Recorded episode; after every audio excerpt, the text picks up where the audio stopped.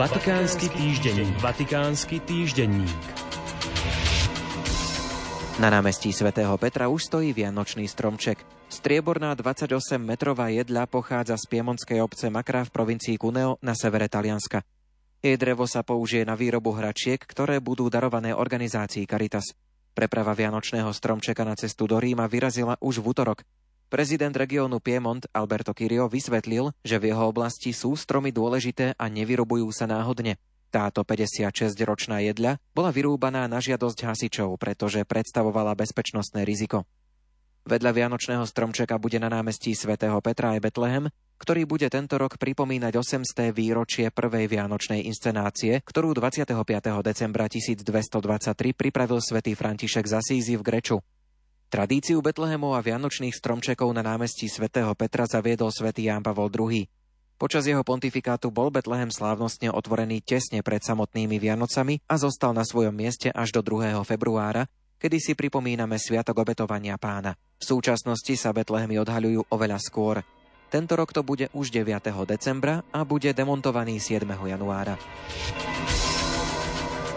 Vozový park Vatikánu sa má do roku 2030 stať klimaticky neutrálnym. Pápež František sa rozhodol v budúcnosti používať vo Vatikáne elektromobily. V záujme ekologizácie pápežského štátu a jeho vozového parku sa štátne vozidlá postupne nahradia elektromobilmi.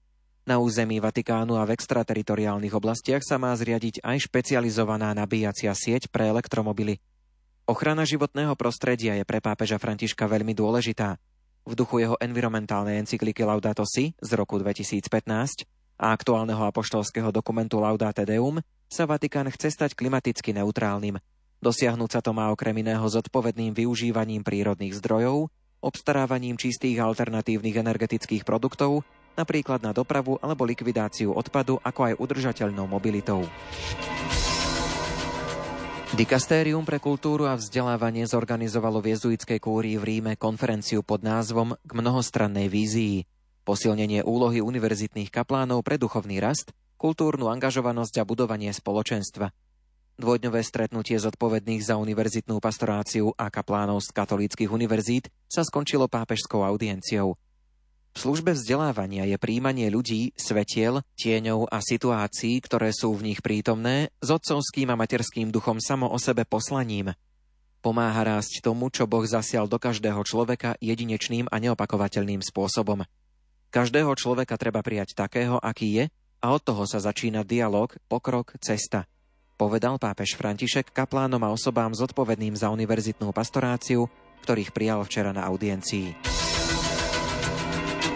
Vatikánsky týždenník. Vatikánsky týždenník.